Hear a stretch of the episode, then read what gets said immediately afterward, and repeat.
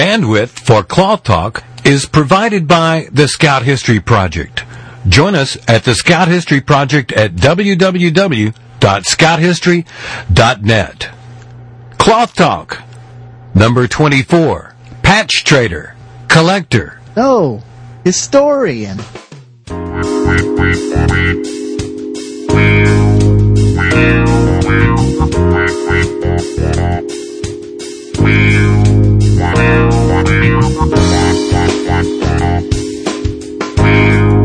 Welcome to Cloth Talk. My name's Tim Hall, and with me online here is Ben Killen. Ben, how's things up in uh, NYC? It, going pretty good, actually. Um, we've we kind of uh, it's been pretty much like winter weather up here, although it's gotten a little bit warmer uh, lately. But I got a brand new coat, which is just really, really awesome, and I'm pretty excited about it. You need a coat up there?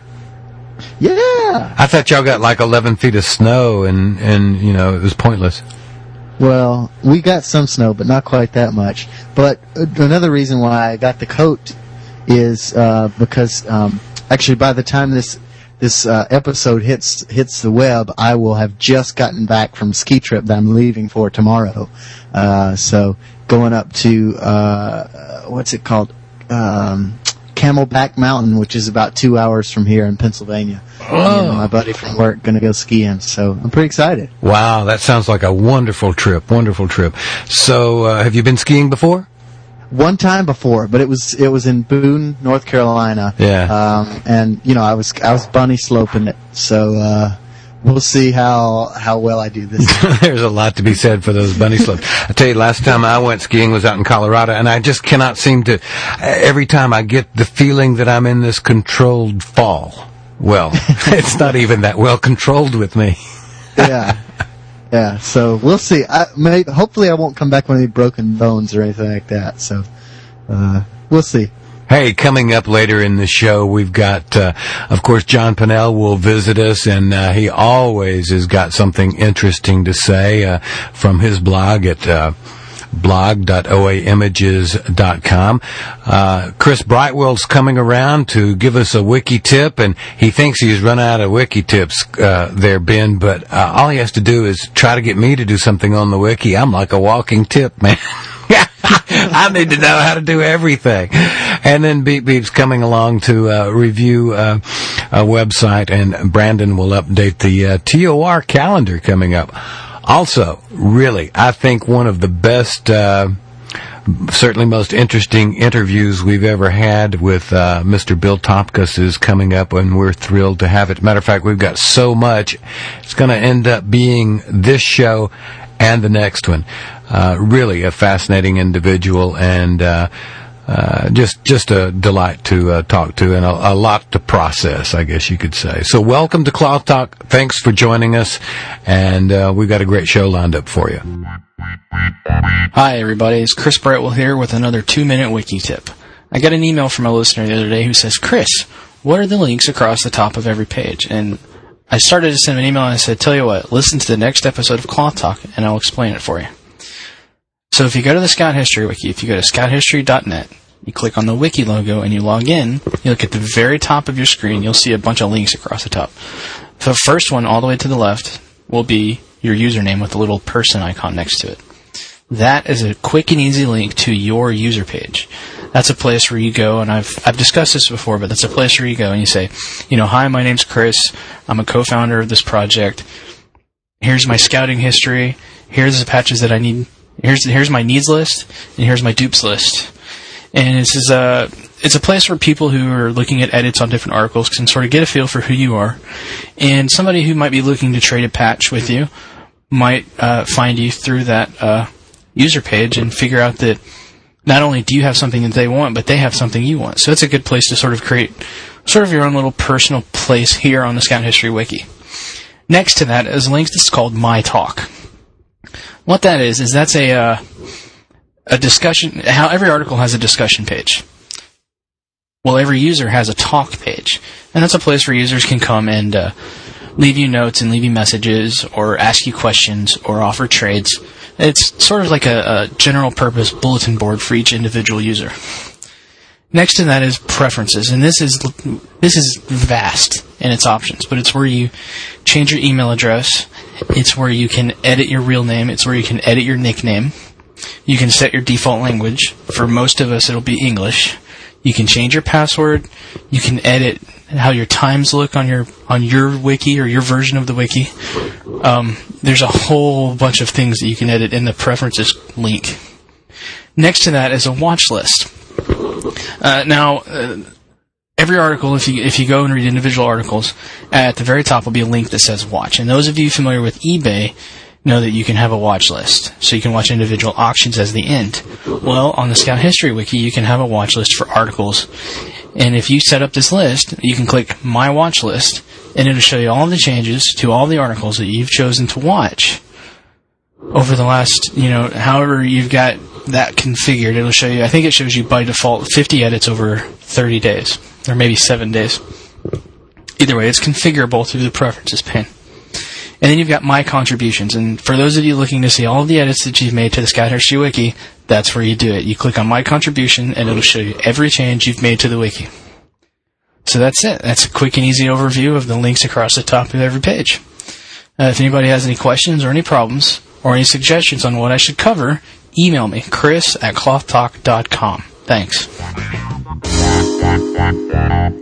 So today I am reviewing conclaveconclave.com which is the website for the W4C Conclave. This website is excellent for anyone who is thinking about going to a conclave, maybe has attended one, and may just want some more information, or they're thinking about making a website for the conclave that they may be hosting.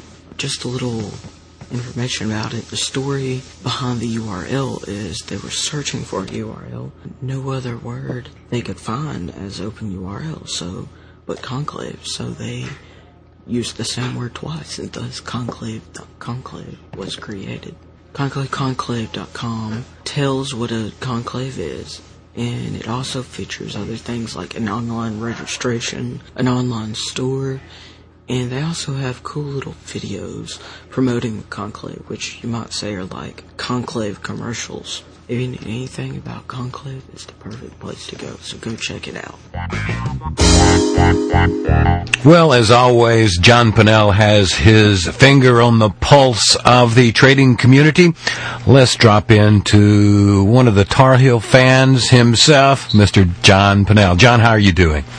Oh, okay. How you all doing this evening? We're doing great. Ben and Chris are here with us. Yeah. Howdy.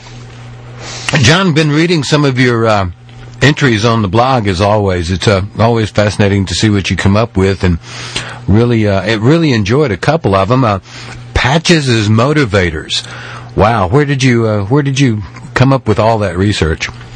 Um, a lot of it from my own recollection, and fact, some of them, some of the issues mentioned there in my own lodge, and also leading on to it, you know, I was reading back Bob McCandless again, and you know, he's talking about how he got back into the OA, and we had some private conversations.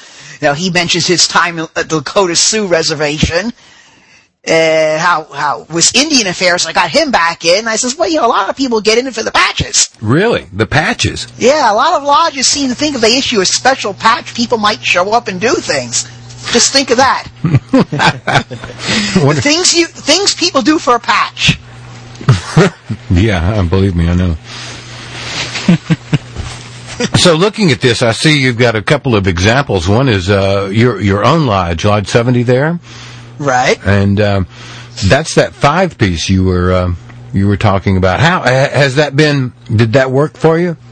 Actually, Lodge 70 is a three piece. Sorry, Oh, I'm sorry. Okay, it's three pieces. Oh, what they do, the idea was they wanted to encourage brothers to be a Elangomats.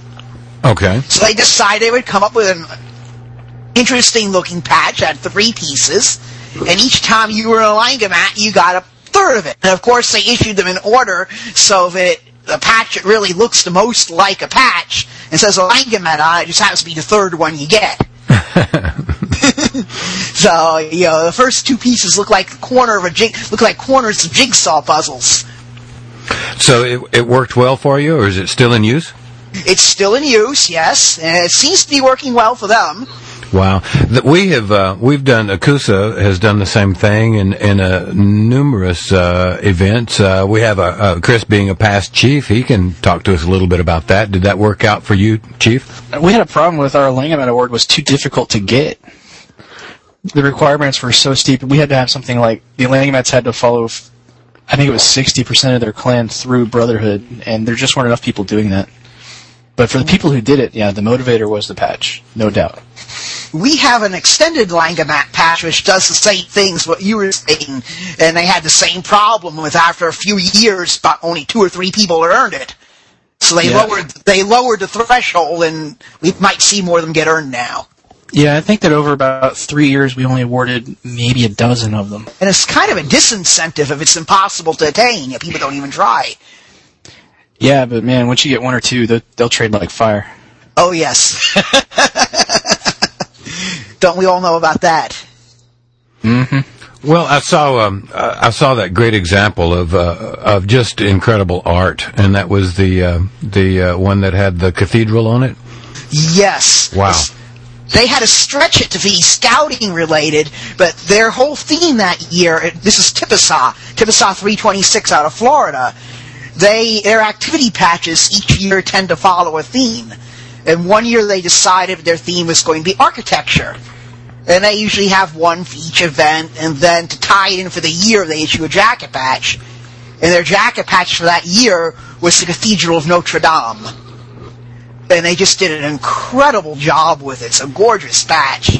I, I just can't imagine how you would uh, present that to the LEC. Uh, guys, this year we're going to have um, architecture is the theme of all our lodge patches. How does that work?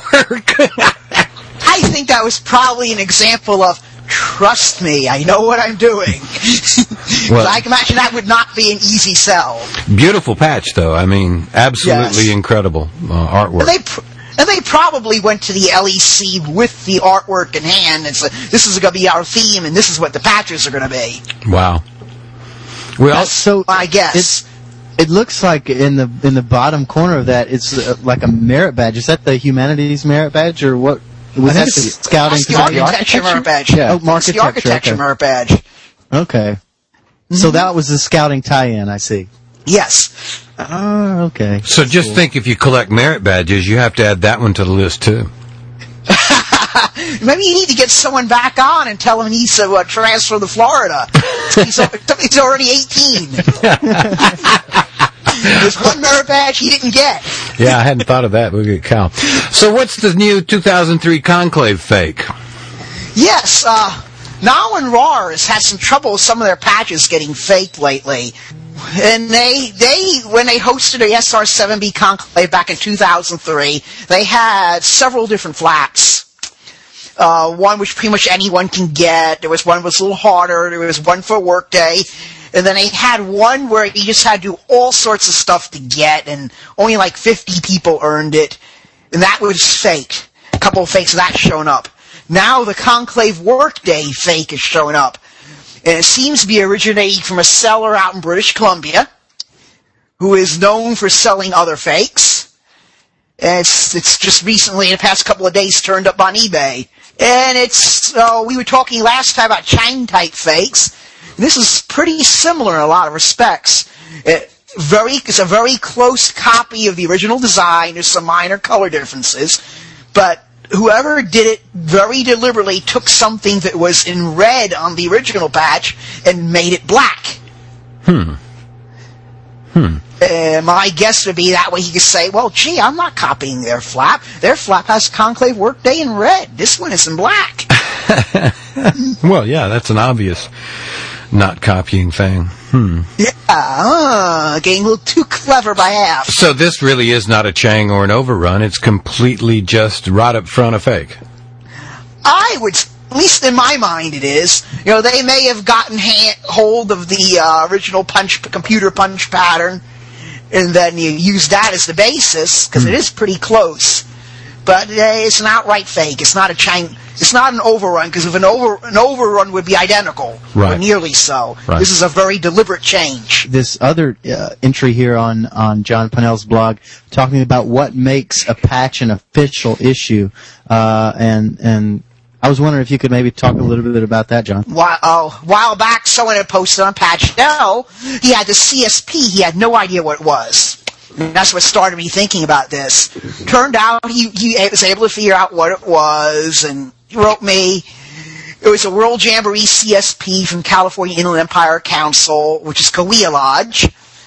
And it turned out that this was a case of where whether the patch was authentic or not was murky. So I decided to do a little, you know, remembering stories and talking to some other people I knew, but trying to come up with, you know, what makes a patch official. You know, usually people think, well, you know, if the lodge issued it, it's official. Well, it gets a little bit more complicated. You know, most lodges, it would require a vote of the lodge EC, the executive committee, the officers, to make a patch. But what happens if the scout executive tells someone, go ahead and do it, and the officers were never involved?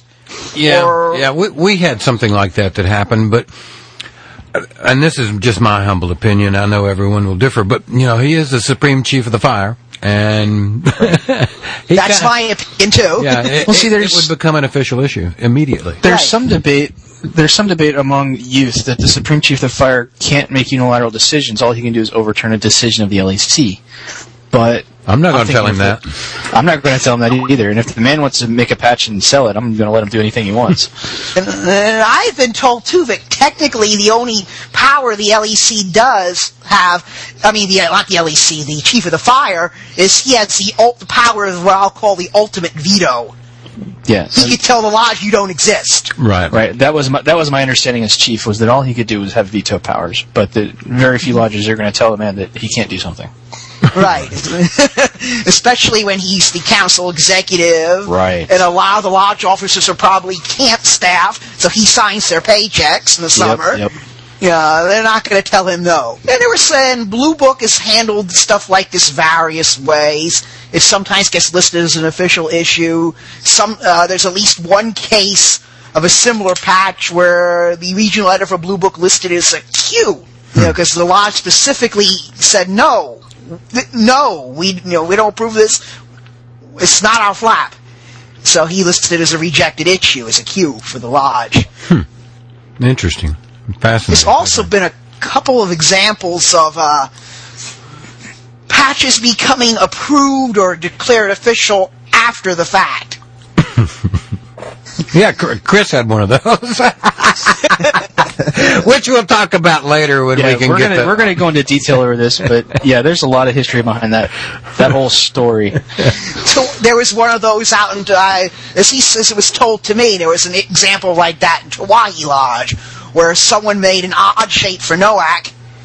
You gave the contingent the patches, of course kept a bunch for himself for trade, and the lodge decided after the fact, yeah, we like this, let's make it official. yeah, that's called grandfathering it in. Yes, ex, ex post facto official patches. Right. And there's been a few other odd examples along the ways. You know, you know, lodge chiefs doing things unilaterally or advisors doing things unilaterally. It's rather, and there's been a lot of interesting comments about how things happen in other lodges. Well, now, Ben, in the graphics uh, world, they call these uh, these designs assets. Is that what they call them? Something along those lines. Uh, w- And then you, Well, you, you- publish them. well, you could call it that, yeah. but- Uh, but uh, you, there's a lot of words for stuff like well, excuse me. I, okay, yeah. Probably several of them which we can't say in polite company. Yeah. well, John, as always, thank you for your insight. Um, that's uh, blog at oaimages.com. We'll try that one more time. There's no E in there. That's blog.oaimages.com. John Pennell's site. And uh, John, we certainly appreciate it. It's always fascinating visiting with you. Thank you.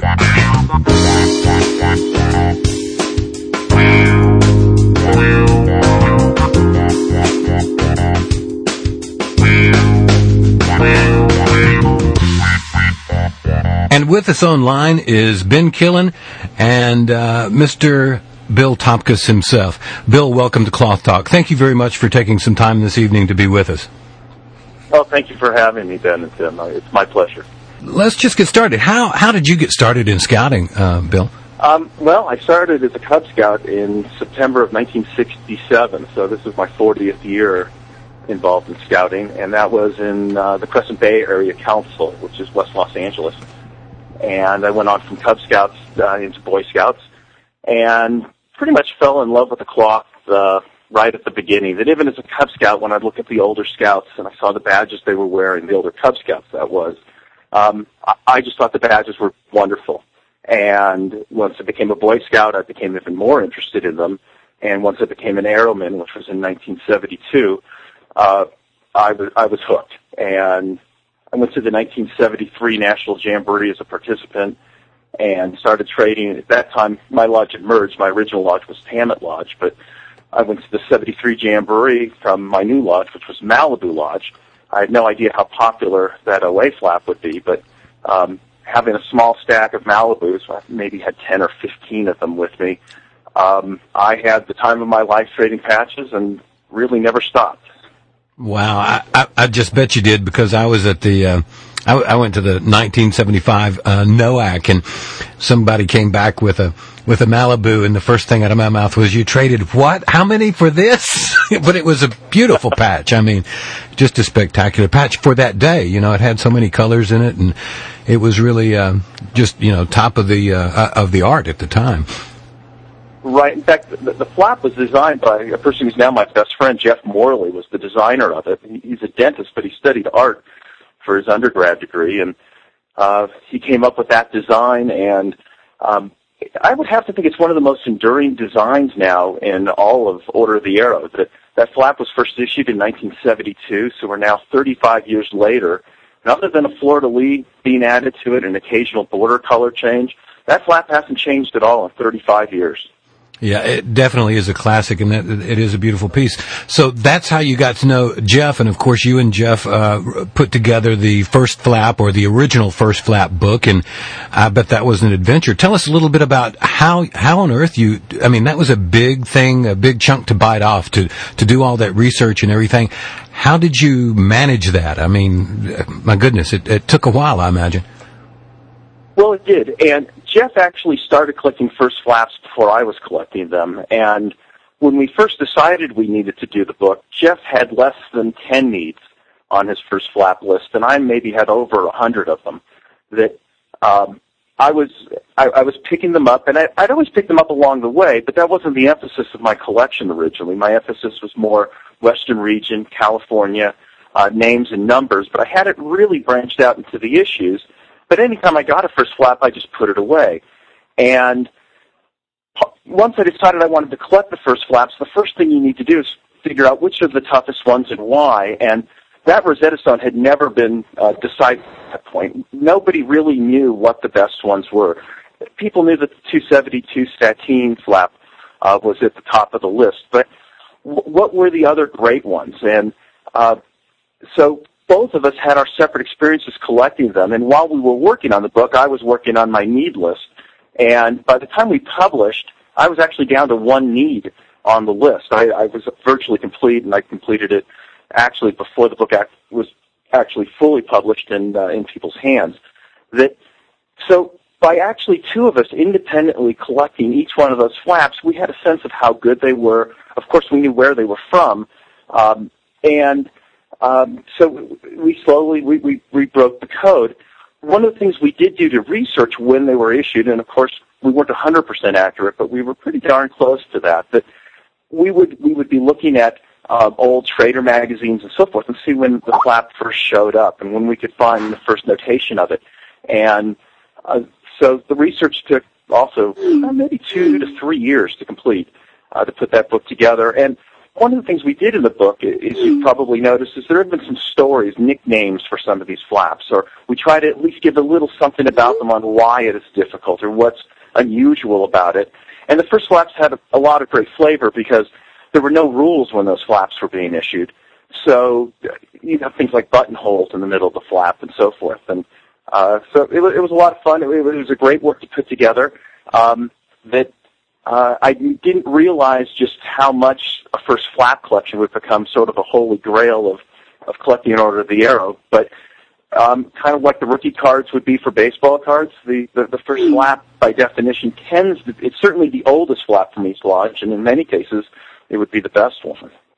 Yeah, absolutely. It would be just like the uh, the rookie card collection or the the first issues of stamps or or uh, anything along those lines. It, it's uh, it's an amazing an amazing piece. And a lot, yeah. a fun pursuit too. It, it's become expensive as a pursuit, but uh, tremendously gratifying. A lot of fun to be picking them up, and you really start to learn more and more about each of the lodges as you do it.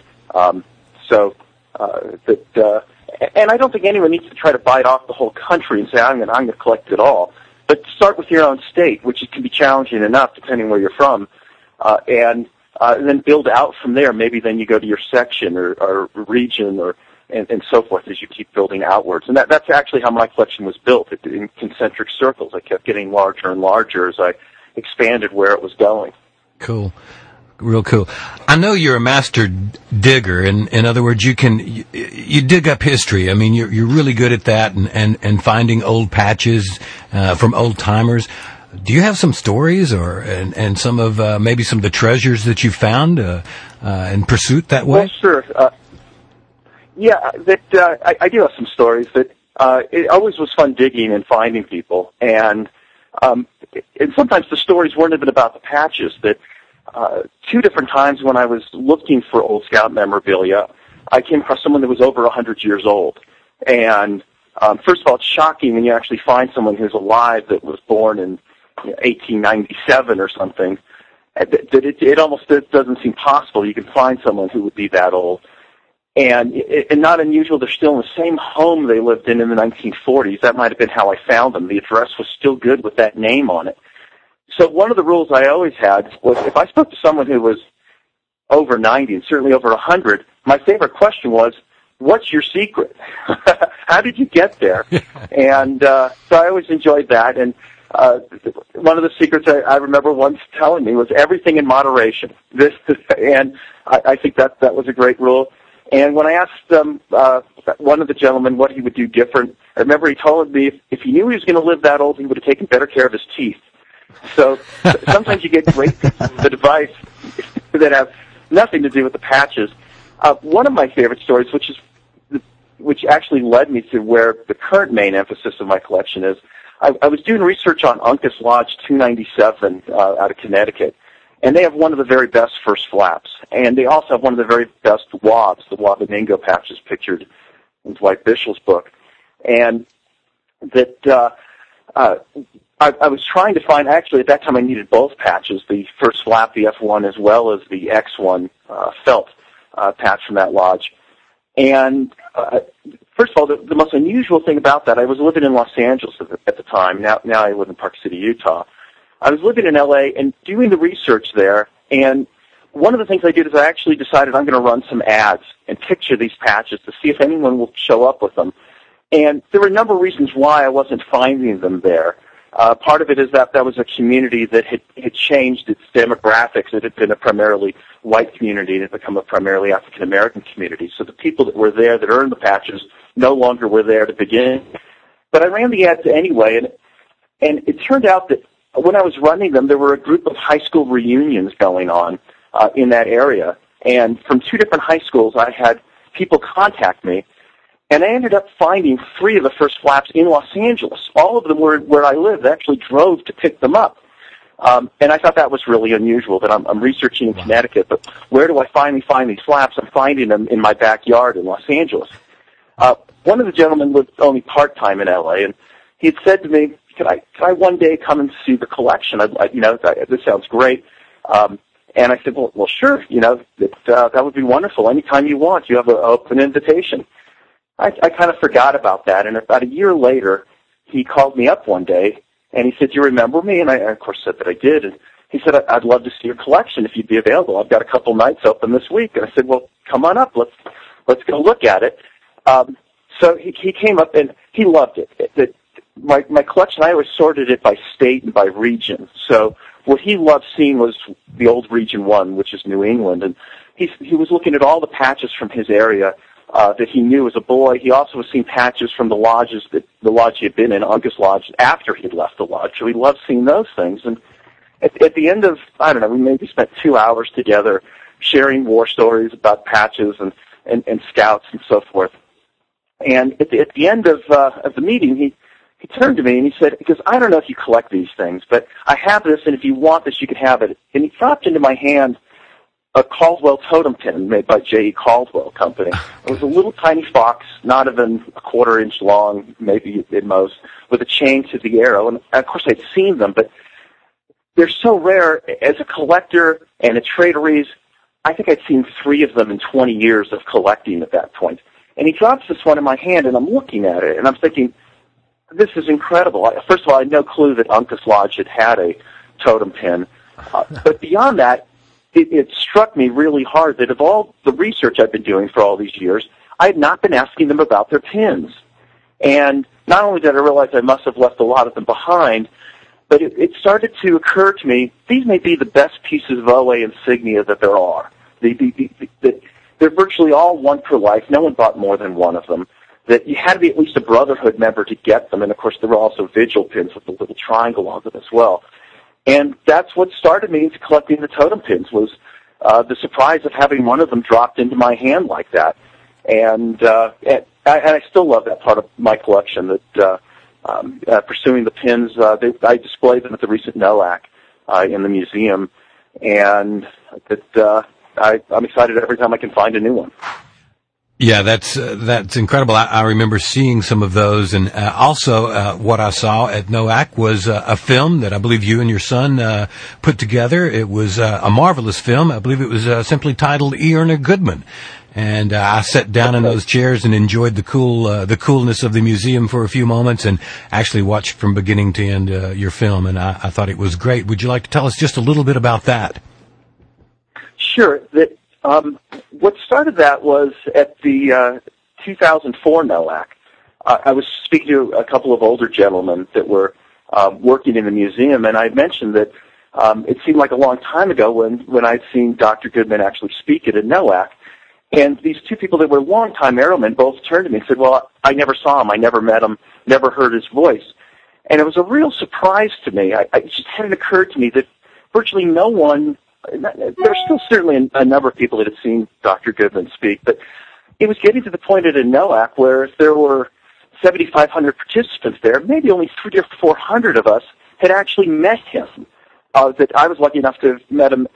Um, I believe I met him first time was at the 73 National Jamboree, and then the next time I met him was at the 77 NOAC um, in Knoxville, Tennessee. And so I realized, well, people don't know him. They don't know what he sounds like anymore. And um, around the same time, uh, a good friend of mine who, who not, a lot of collectors are familiar with, Dwight Bischel, um, um, had been speaking to me and said, you know, I recorded audio tapes of Dr. Goodman speaking in the early 50s at the at the National Order of the Arrow conferences. He said, would you be interested in a copy of those recordings? I recorded them on reel to reel.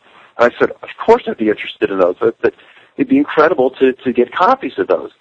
So he supplied me with the copies of them, and I'm thinking, well, what do I do with this? Well, in the last couple of years, my, my oldest son, Jake, um, had become interested in filmmaking. We, we live here in Park City, Utah. We're, we're known for the Sundance Film Festival, and uh, Jake has had a lot of exposure to films, and uh, that's what he wants to do with his career. At least right now, that's what he says he wants to do. And uh, I realized, well, I've got a talent in my house that knows how to put a film together. I've got these audio tapes we have an audience that, for the most part, has never heard Dr. Goodman's voice. We need to put this together. I said to Jake, uh, you, you owe me for various things. We're going to put this film together. And uh, Jake got right on it. And um, I, I can't take any credit for the for the cinematography of the film, the actual way it was put together. I, I was involved in the audio to select what should be heard. That um, there was some editing with it to make it sound a little bit better. Uh, there, there was a joke that no one would understand anymore. It was it, there was actually a joke referencing Adolf Hitler uh, that he used in the early 50s when addressing uh, the national conference, and I thought it's, that's a really dated joke. So we, we uh, we'll have to we'll have to cut that out. But uh, we put the rest of it together, and uh, when I first saw it, I I, it, I don't know, I, it gave me shivers. I, I I thought, wow, this is amazing, and um, so we brought it to the museum. We, of course, put it on a continuous loop. And I don't know how many people had the opportunity to see it, but Uh, a lot of people did, and, and I suspect that the, the goal, of course, will be that we'll continue to show that at every NOAC. And um, I've given out my email address, which I'd be glad to give out here, that anyone who'd want a copy of it for their lodge or the, for their section uh, would be glad to make that available as, as a public service to, to put that out.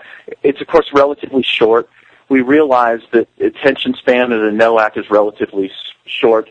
Uh, there are a lot of things to see, a lot of things to do, and I felt that five to eight minutes would be our maximum range, and I think it's just short of eight minutes long, that film.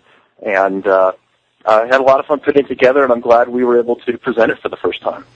Yeah, I, I really enjoyed it, and it, it was uh, it was uh, like you said, it was refreshing to hear uh, Goodman again, and I remember him at the, uh, of course, at 75 and at uh, 77. Uh, speaking, and he was a charismatic speaker, and it was delightful to, to see that. Ben, I know there's at least two or three ways to listen to the show. And I'm sure there's that many ways to be notified of the show. Really quick, uh, a way to listen to the show, of course, is to uh, listen to it through iTunes or FeedBurner or somebody like that. That all they do is kind of point back at at us uh, at the download, which is right there on the page. Or you can actually go straight to that page and you'll find a little player, and uh, you can click on that player, or you can click on something that's uh, a little link below that says play and pop up, and that'll pop up another little player, and you can listen that way. Now, how does the notifications work so that I know to go check out that there may be a new show?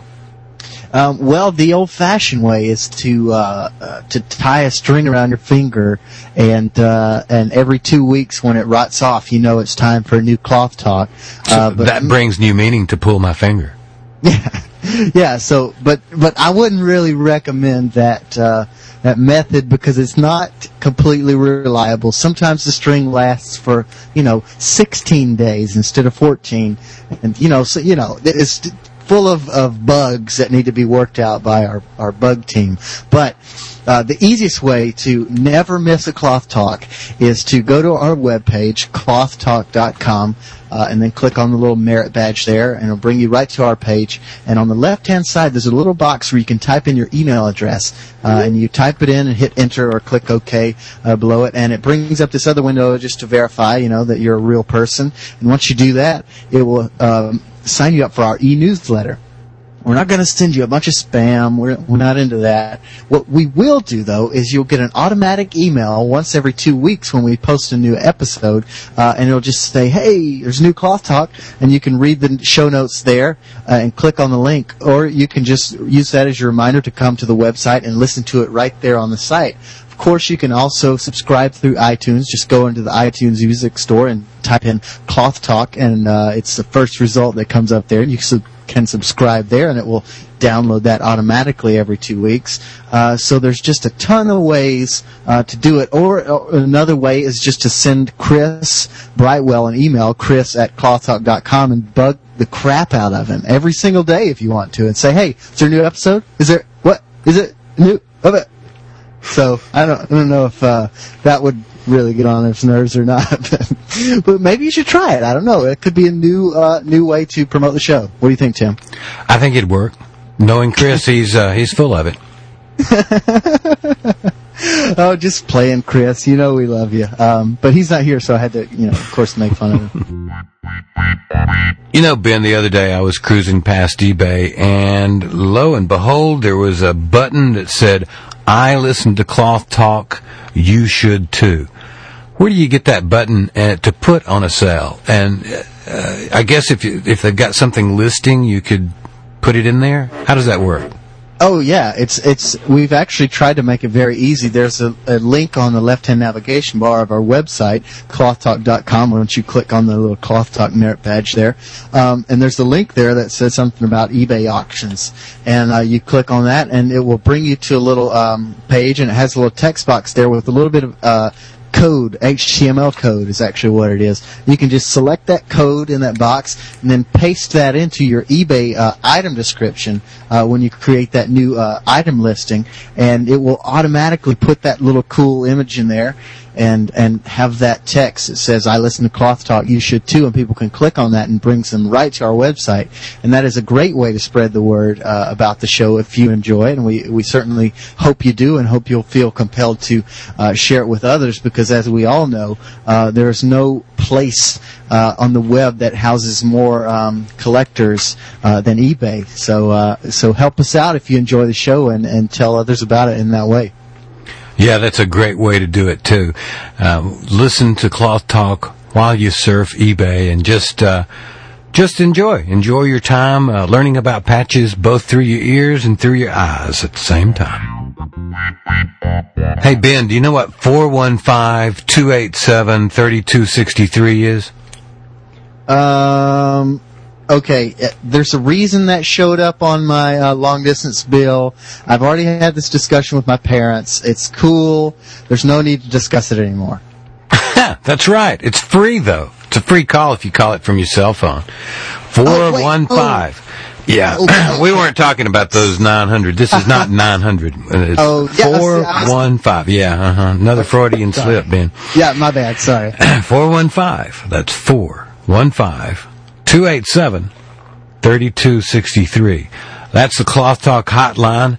You know, you're serving, searching eBay, you stumble across that wonderful sale that's about to end and you get it, or, you know, you miss it. And it was that that number that you need to finish that number set.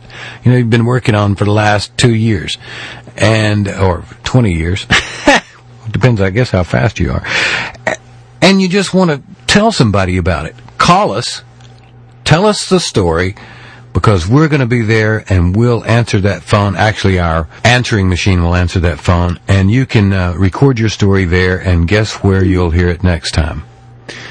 All right, that's 415 287 3263. You know, Ben, every time we uh, do another one of these, we sit down. I look at these logs every day.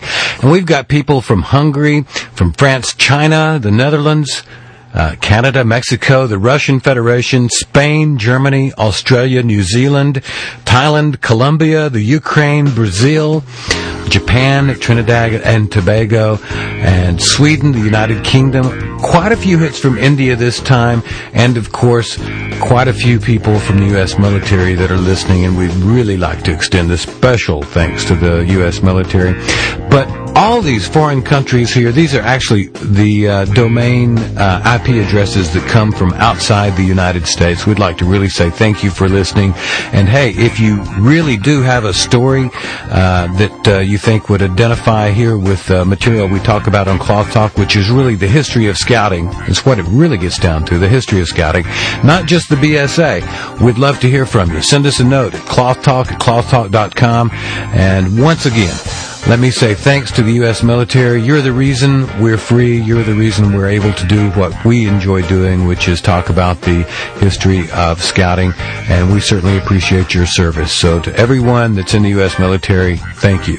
That wraps it up, Ben, for another Cloth Talk. I'd like to thank everyone for uh, taking their time and coming together. Ben, you and Chris and Brandon and uh, Beep Beep and oh my goodness, uh, Bill Tomkus. What a what a great uh, what a great show this was. Yeah, it is. It's really great so far, and and I know that everyone is out there on the edge of their seat waiting uh, for the next episode coming up in two weeks because it's just more of the same good old stuff. So. So yeah, definitely remember to come back and check out the second part. Got a note from uh, our old friend Daniel Hodge. Guess where he had been? Um, I don't know. Where? Argentina, down in the southern hemisphere for a twist. I guess he went down there to warm up a little bit before he goes and freezes again in Alaska. Yeah. I'd like to thank Daniel for uh, his uh, efforts on the music here. As always, we couldn't do it without you, Daniel. Thanks much. I'm Tim Hall, and with me is Ben Killen.